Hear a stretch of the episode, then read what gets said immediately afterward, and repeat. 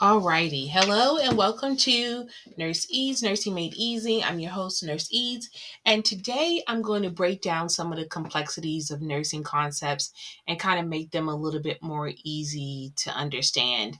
So, in this episode, we're going to be diving into not only some definitions that might be easy for you uh, as it relates to health, um, illness, also disparities, and we're going to talk about some of the models of, of health and illness and, and a little bit more. So we're going to get started.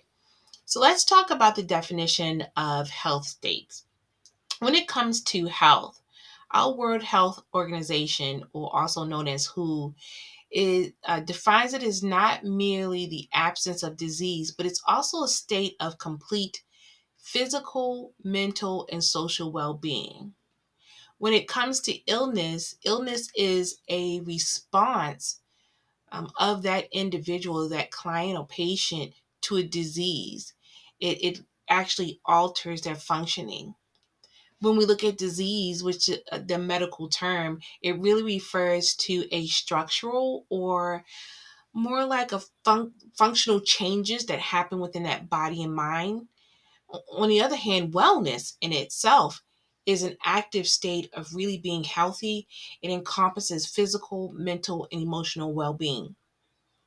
So it's a, a good grasp of looking at holistic care, um, which you may hear about within your nursing program um, within that fundamental portion, but understanding the difference between between those is really a, a good foundation for realizing what's happening with your your patient.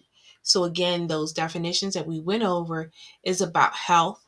And when you look at health, you're thinking is there something physically wrong, mentally wrong? Is there a social aspect that needs to be addressed? When they're healthy, they're balanced. You don't have to worry about that. If they just start to eh, have an illness or they're affected by a disease, it can alter functionings that affect them both physically, mentally, or socially. And if they have a disease, then they, they actually have something structurally or functionally, um, and I'm gonna say it's more of a deficit, something that happens that affects their body and their mind. And wellness, um, usually I, I re- represent that as more as they recover um, and they go back to or revert back to a um, healthy or maintaining. Let me say that. Wellness is more about that maintenance of being physically, mentally, and emotionally having that well being. Now, when we think about acute and chronic illnesses, we really want to think about um, acute illnesses as being something that's a rapid onset. It can last just for a short period of time. And some examples of them that may be, be common to you may be the common cold. Um, it could also be something like pneumonia, um, something that comes on very quickly, diarrhea, and then goes away. With a chronic illness, you're thinking um, something that an individual has to endure um, it has a slow onset. It often involves the, these periods that go in between remission, which they don't have it, or it could be exacerbated, which means it flares up. Some examples could be diabetes, um, others can be a lung disease. And there are different stages when it comes to behavior that's exhibited when a person is ill. So individuals can experience different um, stages, um, different signs when it comes to their behavior. So they can experience symptoms. Um, they can assume a sick role. They can assume a dependent role.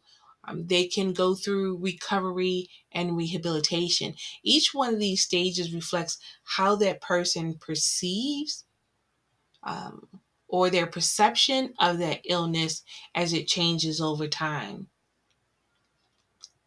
Some factors that can really influence health disparities can happen um, for multiple reasons.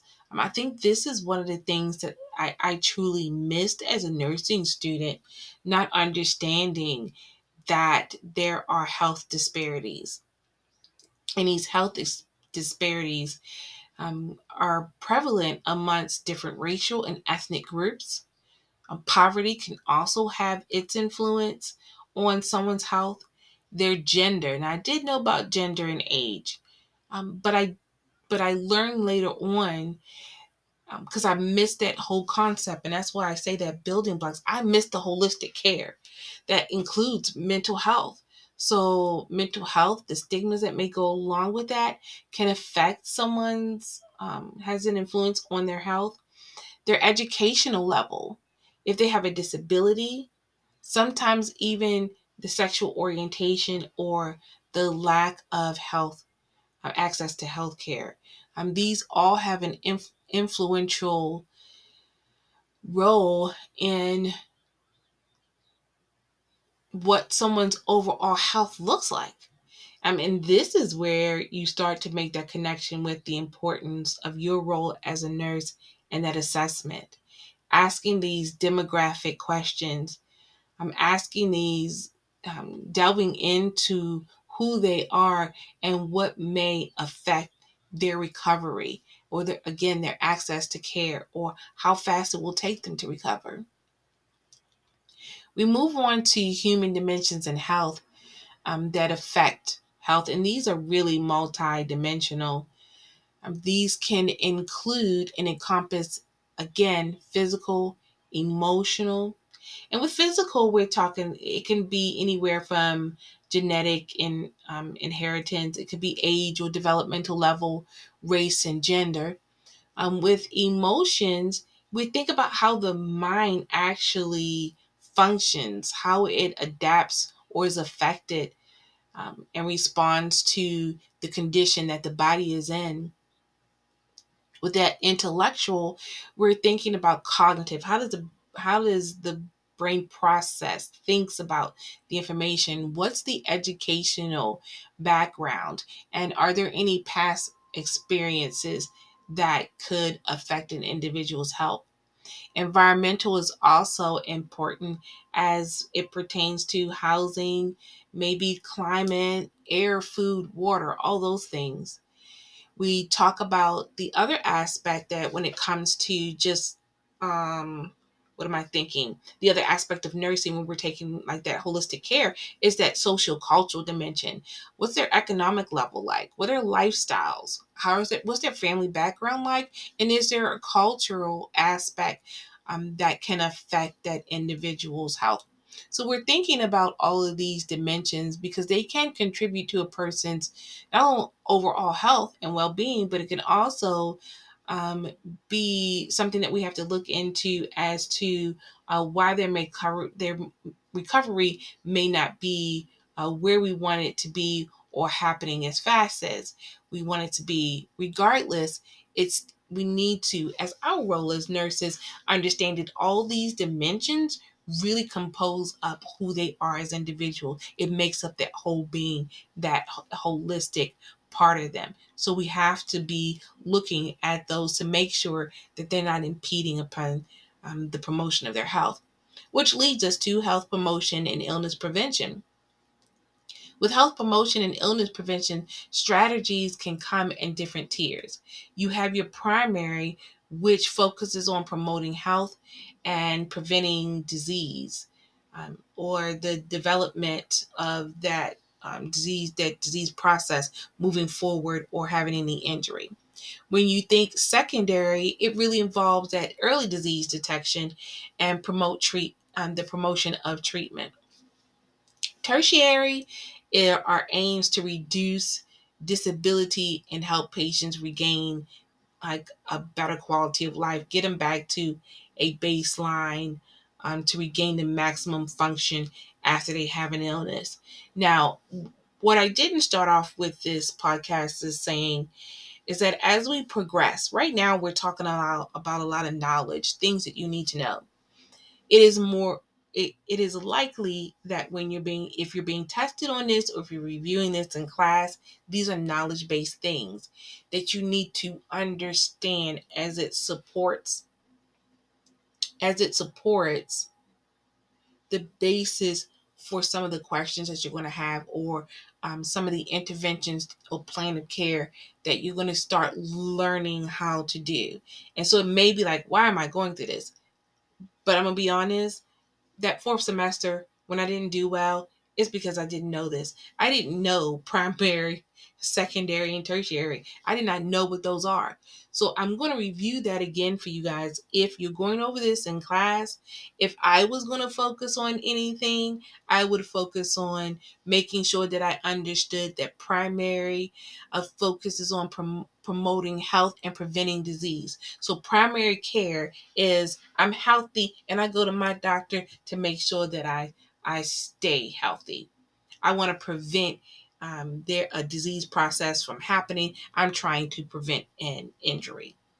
Secondary involves early disease detection. Majority of the time, I've realized that um, and it's not realizing as we go through growth and development that there are certain screenings that we need to do whether it be in growth and development, whether it be in dental, whether or not it be in vision. Those are your secondary uh, treatments that we use to um, determine early if there's something that might be going on. Tertiary, the person has already been affected by a disease process, they've been affected by an illness, and now our job is to reduce the disability that may come from it, whether it be temporary, short term, or long term, um, or to help them regain their maximum function after that illness. So if you can take anything out of that, make sure that you take that that information with you as you're thinking about the type of care that you're doing early preventions. When questions are being asked about health promotion and illness prevention, I think that would be really good. I, I find that um, many of the students that I tutor miss this fact. And so I want to make sure that um, I included that for you guys today. Um, models of health and illness there are various models out there that's going to help you understand health and illness. There's the health belief model that focuses on individuals' perceptions of the disease and its threat to them. There's the health promotion model that em- emphasizes how people interact with their environment to really pursue their health.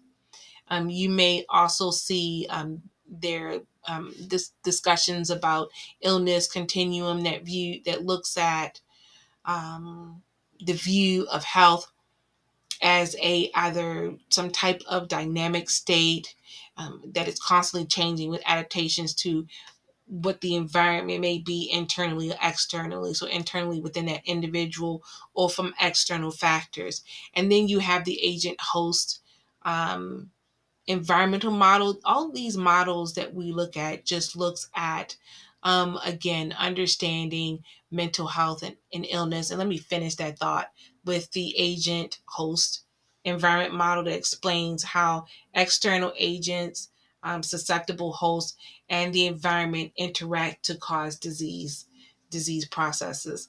Just understanding really um, how how these models are used to help the health and and help identify and understand health and illness as it relates to your client um, is also helps in, and I think their viewpoint, their perception, and and their and works towards their recovery as well. I do believe that many of the times why it's difficult to assist a client in the best way possible has a lot to do with their perception of what's happening to them. Um, and if we can help them work through that and to make sure that their perception stays relevant um, and help them um, work through that to kind of see the longevity they can have by actually um, through well-being and promotion of health um, that they end up having um, a higher quality of life the last thing we're going to talk about is risk factors for illnesses. There are many risk factors to illness, and I think that um, this is a building block also missed?